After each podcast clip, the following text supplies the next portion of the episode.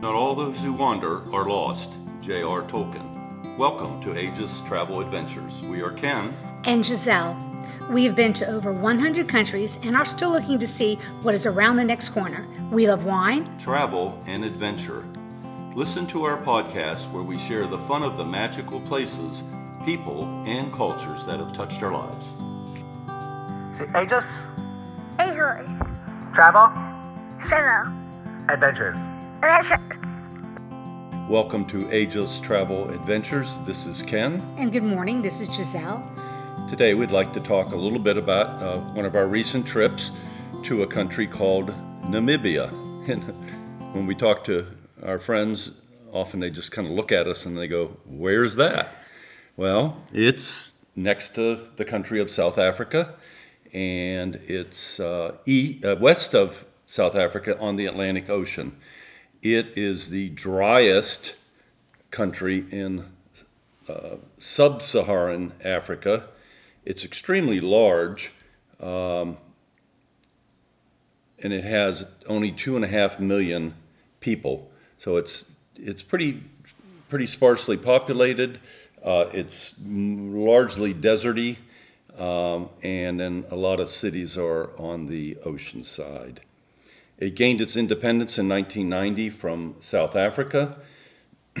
Uh, interesting history. Originally, it was a colony called German Southwest Africa, and over the years, there had been lots of independence movements and so on. So, anyway, let's talk about uh, the beautiful part of the country, which is uh, its game preserves. It has many of them. Um, we flew from Cape Town to the capital of Namibia, Windhoek. And it is its largest city by far, and um, and it was interesting, but not not particularly uh, amazing. We, And- we booked the flights. Uh, again, this is before we left. If you had listened to our other podcast, we were already going to be in South Africa. So we had some time, and this is a place we both had always kind of thought looked like fun to go. So we booked a tour with um, G Adventures, uh, which is used to be called Gap Adventures. We had used them um, one time before when we did Mount Everest, uh, which one day we'll do another podcast it- about that. it was joint a joint tour with National Geographic. which means it was a small tour. Uh, no more than I think we had 12, 15 people, the- 12. 12 people. And um, it was uh, National Geographic sets the criteria of what they what they intend what they intend for you to see. So we had a, our, our guide um, who did an amazing job. But um, we'll we'll start with yeah, we, we landed in the airport. Well, we flew on an airline we'd never heard of, Airlink, and it was interesting because we knew nothing about the airlines uh, in the southern part of Africa. Um, so we went a day early, and uh, the G Adventures had a hotel, and it was actually the country club uh, at Windhoek, and uh, and it was a country club. You know, as dry with as it good- is, very sad casino in it. yeah, very sad casino, and uh, and the property was pretty. It had a nice swimming pool and in a, and a nice restaurant, and it was it was well kept up. So we went a day early, flew on Airlink. It was a jet. Took us, uh, I think, a little over an hour. Um, um, it was it was easy. It was quick. It was efficient, and uh, And they served you wine on the like it was like an eleven o'clock flight. Immediately sat down and go, "Hello, would you like some wine?" I'm like, "This is now my favorite airline ever." So we ended up flying Airlink twice uh, to and from um, South Africa, and um, and it was good. So, um, so our first stop uh, was Windhoek, but then we got our uh, information in the evening from our guide, and in the morning we jumped in a, eh, I'd say, smallish bus, twenty some people. Yeah. So there was extra seats, or coach, and uh, we had a driver, and off we went. And um, Hardy was our guide's name, or Hardesty, and he had lived in South Africa most of his life.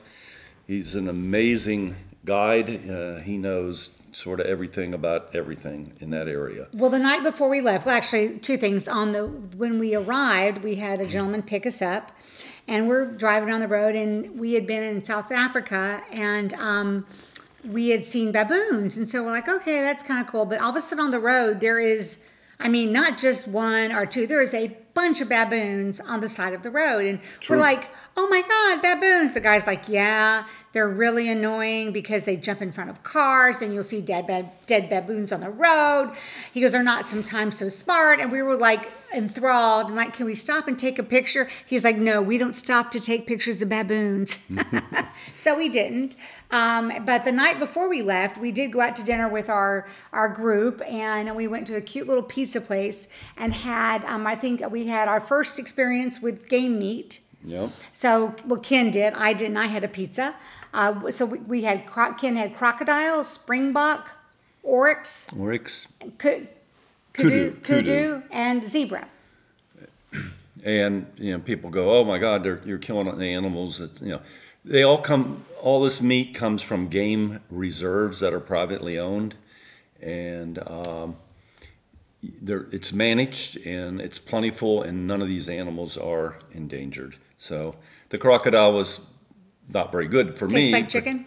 Nah, uh, it, it was a little gamey, I thought, but but you know, eating one of the uh, you know top predators in the world, eating them back, I thought was kind of cool. So So we started on the trip, and um, we had a nice group of people. Uh, several, uh, several of the people, almost everybody, I think, with the exception of us, had been on an, a previous trip with G Adventures, and so this was a the continuation of that trip. We were on a, the second leg of it, so they all knew each other, but everybody was was very cordial, and we had a nice time. A couple ladies from. Uh, uh, United Kingdom were there and a couple Americans and things like that. So we had a nice time. Uh, one young woman, we had one mom and she had a, I think a 15 year old daughter. So, but, young, um, young lady uh, was from I- Ireland. She was very Irish. yeah, so we learned a lot of things about Ireland. Yes. But anyway, so we started the trip and we had a lovely time. And the buses, and. One thing about Namibia is the roads are probably one of the worst roads in the world. So if you think you have roads with potholes, just go to Namibia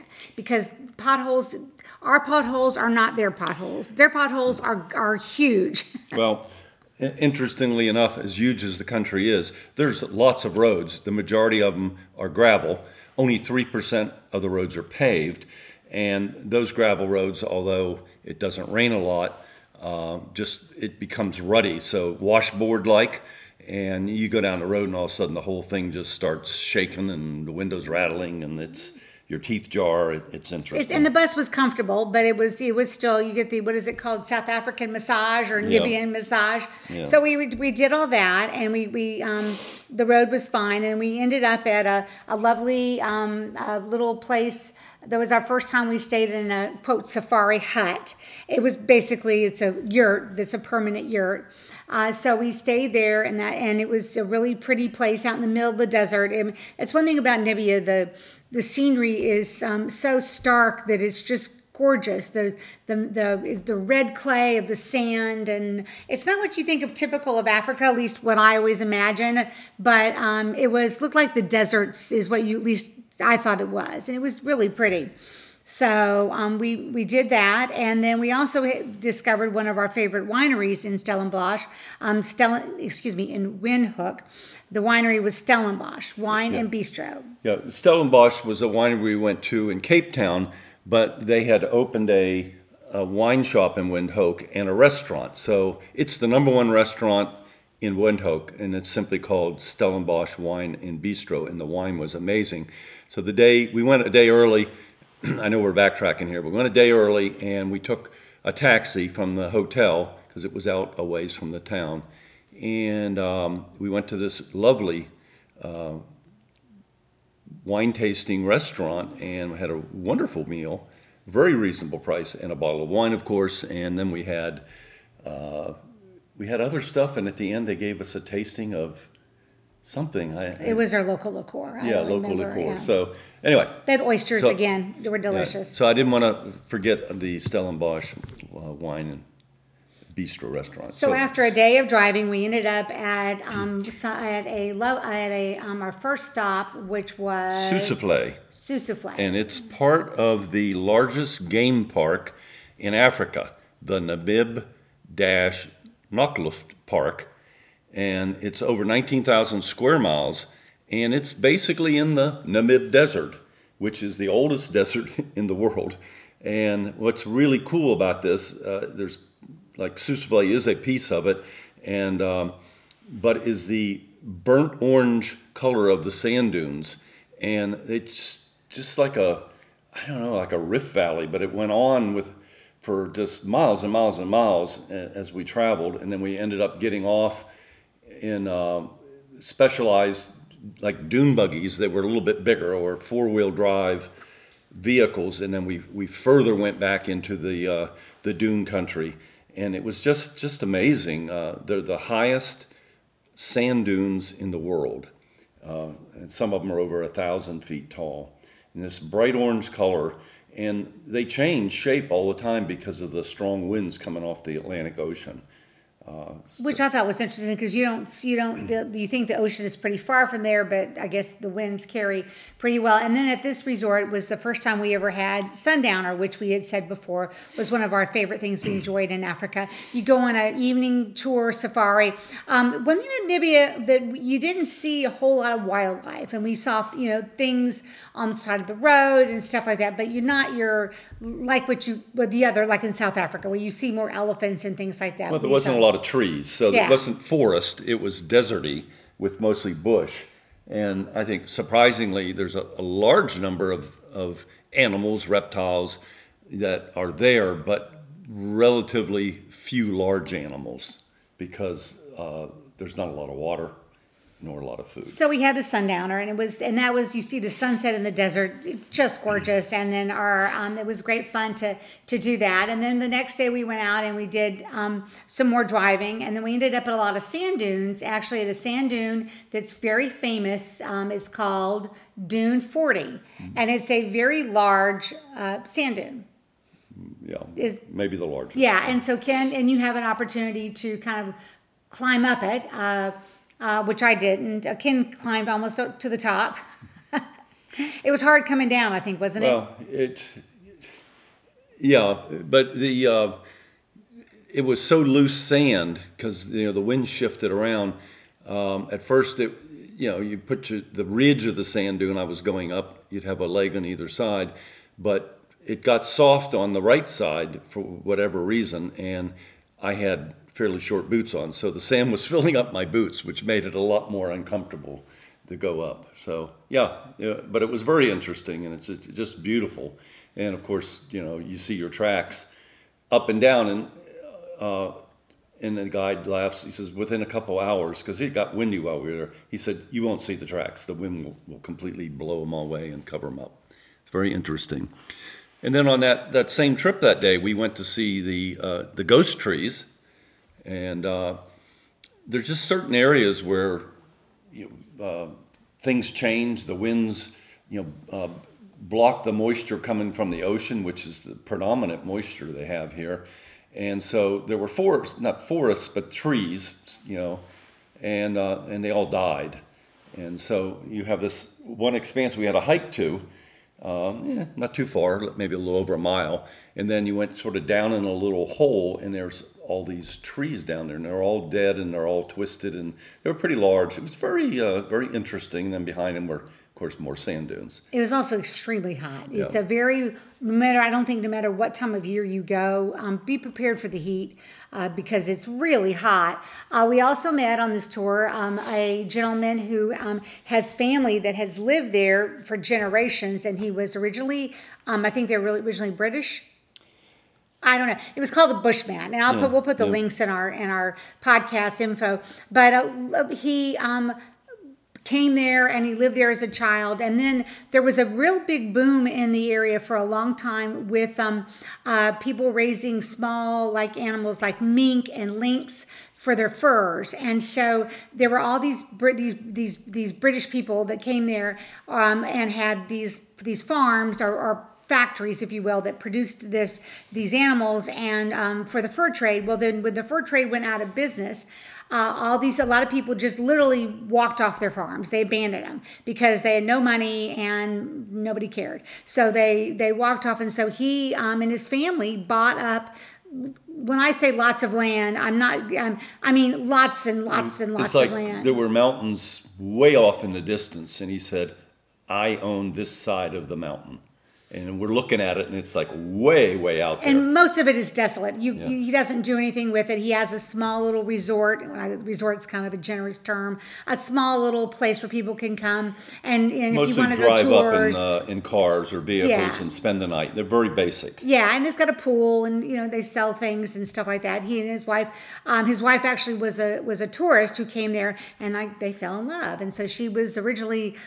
Oh, I think Japanese. I think she was originally from Japan. From Japan. So anyway, so he was very interested. and He talked about the history of the country and the history of um, the Bushmen, which is again he is um, he uses that term kind of um, as a as a as a as a nickname, but he is not a Bushman. There's a whole series. There's a whole tribe of people Nama. that They're called Nama, and they were actually yellow people that were there originally.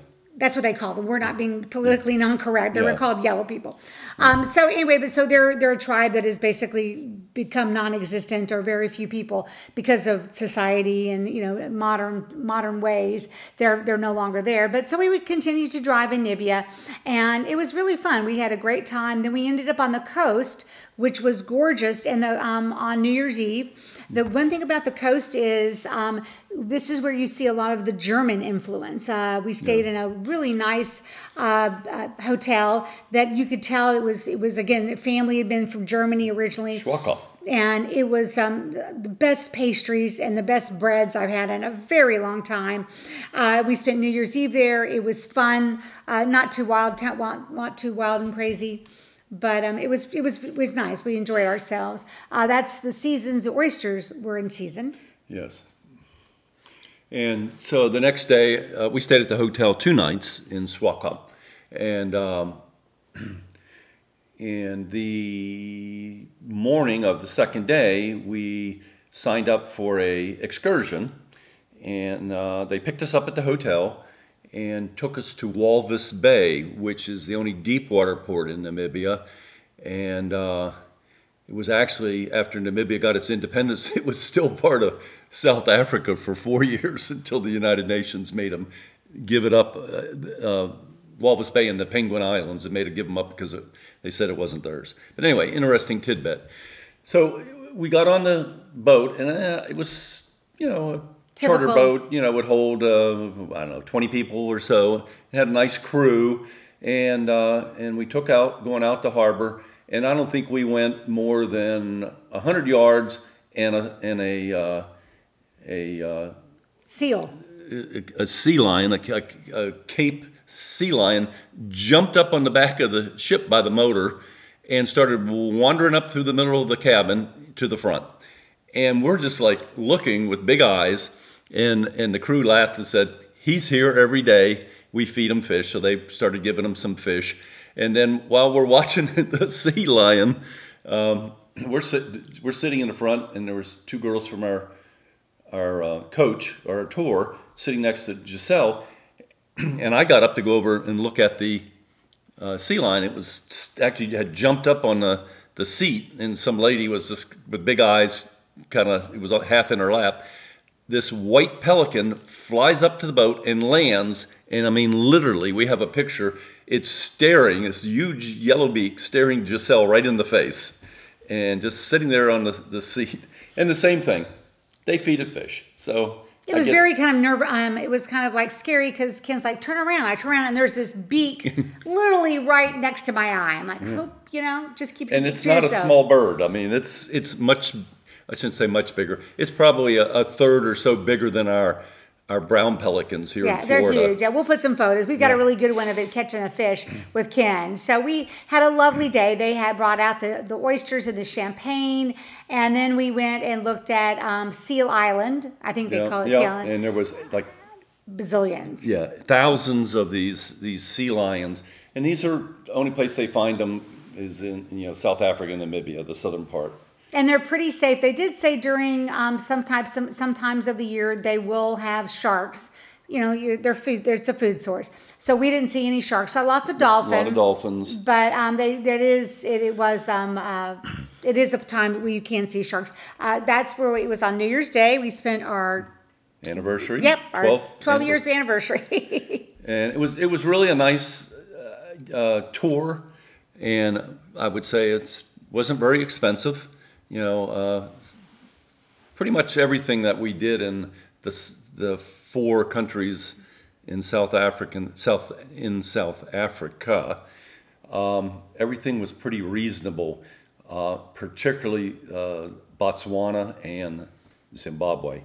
They have serious unemployment problems there, and uh, things are very, very cheap. One thing that we you will see if you go there, there's a lot of people on the road doing um, selling uh, stones that are natural. There's some gore. We bought some stones. They're really gore. I mean, nothing fancy. Semi-precious. Yeah, and if you knew what you were doing with them, you probably can make a lovely piece of jewelry. But I don't, so they're just in my rock collection. Uh, the thing that we, that I think that I think I wasn't crazy about, or that I thought a little bit disheartening, is you when you stop at a like a like we stopped at a grocery store, we stopped to get gas and those kinds of things. They're kind of far and few between. There is um, people that have dressed themselves up um, in the one of the from one of the local tribes. They're not really from there, but they dress themselves up to look like. So they painted themselves red. That's with the clay, and a lot of the women um, are have no are, are, are bare breasted, and and it, that's kind of what the culture is. And it just to me, I just and for five dollars you could take a picture with them. I'm like. It just to me, I felt sad. I felt sorry for the people doing the the um, that are doing that, and then I felt I wanted to tell the tourists like stop doing it. You know, let's find a better way. But again, um, we didn't take her photo with them, but that you'll you'll see that around there, and that's that's probably the poverty is at times can be um, Overwhelming. overwhelming. Um, so we did see some. We, uh, we, we went uh, one day inland fa- fairly far and, uh, you know, some of the prehistoric uh, rock art. Um, and it was uh, a national park. And um, it, was, you know, rock carvings uh, where they, you know, the rock is turned dark and then they scratch out the form, animal, figure. There's dolphins, there's giraffes. Dolphin was the weird one because they were like, "There's no ocean around here," but evidently one time there was, and they they're um, from different different types, different times of the of the century. So you see some are very primitive, some are a little more detailed, but it was also a road map. They said it was like people would come through and they would be able to see, oh, this is where the giraffes are, this is where the lions might be. Uh, it was pretty fascinating. Uh, it was a really um, very detailed and um, they had one that was a sea lion which is like that's weird he was just you know again who knew what was back in the days so. But, you know, we, we don't know who the people were because the Bushmen, you know, were what we talked about. They were the people there uh, up until uh, I think the mid 1600s or so when tribes from the north migrated south. Uh, but way back, you know, thousands of years ago, there were other prehistoric people there, and we don't really know much about them. But the the rock art that they did, uh, I thought was ex- extremely detailed and well done. So um, it, was, a nice little park. Um, it was hot. I mean, really hot because you're away from the ocean and uh, inland, and um, and then adjacent to that was uh, was uh, the finger.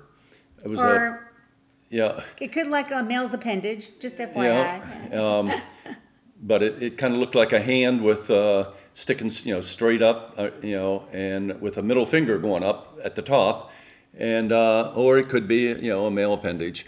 But anyway, there, there's two of them in Namibia, and uh, and they were used a lot as uh, way way signs when people traveled because it's it's it's so high and and uh, and tall you could see it from miles and miles around. Anyway, it was very interesting. It was an outcropping basically where the rock around it had, uh, had uh, eroded away. And we, uh, we did see some rhinoceros and some a lot of giraffe. Uh, not we didn't see any elephants. We were looking. We were hoping to see the desert elephants, Desert and, elephants, but they were not. They were hiding. Uh, one thing that was interesting on this tour, um, one of the many things, was that we did go to um, the Cheetah Conservatory. And uh, that is, um, I think we've talked about her. She is an amazing, um, amazing person. And um, we went and, and went to her facility, Yeah. and uh, it's in the more in the north central part of the country. And we were on our way to our last stop, which is the Etosha National Park, and it did have more vegetation. So we did see, you know, more more large game animals there. But the Cheetah Conservancy is, is you can look it up. It's CCF Cheetah Conservancy Foundation, and uh, they do just an amazing job. And we could talk about it on a whole podcast. We'll probably do a podcast And maybe, about it Maybe because we will because. Uh, what she does is amazing. it's amazing. So, uh, so anyway, after that, we, we did, we went on up to the Etosha National Park in the north, and we actually weren't that far from Angola at that point. Um, and Angola's had a civil war going on for a long time, and I think it's, it's stopped now, but the country's not considered very safe at this point. Although, um, we have some friends who have have a relative or whatever that lives in Angola. So you know, I think if you know your way around, you can probably go anywhere. So, um, and then after we left Etosha, um, we did a short drive uh, on gravel roads, and then we got on paved roads, and it was straight paved all the way back to Windhoek. And uh, boy, you, we, it was pleasurable not to have your teeth rattling like uh, some of those uh, roads we'd been on earlier. In fact, down at Sossusvlei, we went to an area, a sub area of the national park called Sesriem, and it's a canyon carved, short canyon, but still interesting. And we climbed down in that, and um, it's carved out by water. Well, there's not much water, but when it does, it, it's created this this canyon, and uh, so we also did that down at the uh, area. So it was, you know, for a country so big, we covered a lot of ground. There's, there's just, it's, it's a beautiful country. And on the ocean, we, we did stop. There was a ship uh, wrecked on the coast, and it's called the Skeleton Coast. And if you have a four wheel drive vehicle or dune buggy type, you can drive up and down the coast. There's many, many, many shipwrecks that uh, on the coast because it's so treacherous, and it's actually called the Skeleton Coast because what's left of most of the ships is their skeletons. That was pretty interesting. We didn't Yeah. go see them up close because they were they were far away, Yeah. but they did talk about it. So, so that's Namibia. And if you ever have a chance or you're interested in going, I, we would strongly suggest that you take the time out of your trip to South Africa to see it because it would be it's well worth well worth your time. It's probably one of the most unique countries we have been to. and the people were so it was just a love we had it we had no no negatives people were kind and it was easy to get around and people most people spoke english uh, at least the people we dealt with Yeah. and um, easy to the one thing though um, wi-fi uh, there's not much wi-fi in fact that's another place one of the few places in the world that we had if we could not use our t-mobile so Yeah, it was not a so country. We could get on use it, T- but we had to pay yeah, for it extra. yeah. So get on that T-Mobile, Yeah. uh, Tonga and Namibia. Yep. So anyway, so our end of our that was the end of the trip. So my tip of the day is um, about knowing your limits because I'm one to not realize that oh I didn't drink water or I didn't eat breakfast um, and it's really hot I need to take a break. And lots of times we're enthralled on being at a, a location and a place. And so you you tend at least for me I tend not to kind of listen to my body if you will. And um, as I've gotten older dare i say those words um, that I've realized that I need to be aware of what works for me and what doesn't. I get overheated pretty easy and I start getting dizzy. So now I know I carry some electrolytes um, packets in, in my backpack and I always have water. And Ken is forever telling me to drink water because I don't. And those are things that um, I have learned to become more aware of. I make sure I have my sunscreen. I make sure that if, if I'm going to be uncomfortable, then I have, you make sure there's a, I can know where the restrooms may be, etc. So I think that you, for me, would be is like before you venture out on a day out and about that's out of your comfort zone, take a minute to look and see and think about what you're going to be doing during the day and or plan accordingly. And I think a little bit planning um, will really help. I, I passed out in Namibia. In the in the middle of a cavern, and had I had my electric lights, had I had my water, had I drank enough water, we would have been in a better situation. So that's my tip of the day. Plan ahead and think about your limitations. Mine's a quick one. Um, if you're not in a country that takes uh, the euro or a first world country, always have lots of one dollar bills with you. Um, you know, it's to buy stuff, to tip people, to whatever. we took um, a lot of cash with us, American, you know, small bills, and we used a lot of it because mm, the currencies in many of these countries are basically worthless. So uh, that's my tip of the day. And if there's tourism, they're going to take a dollar. I mean, they may not take a 50, but they'll take a dollar. They can always cash it in, that- in at a local bank for the local currency. well, thanks for listening. Sorry it's been a while since our last podcast. We are getting ready to go on our next trip, so we'll start filling you in on those those details. We're really excited. And see you soon. Thanks. Bye. Talk to you soon. Bye-bye. See, Ageless, A horse. travel, Travel. adventures. Adventure.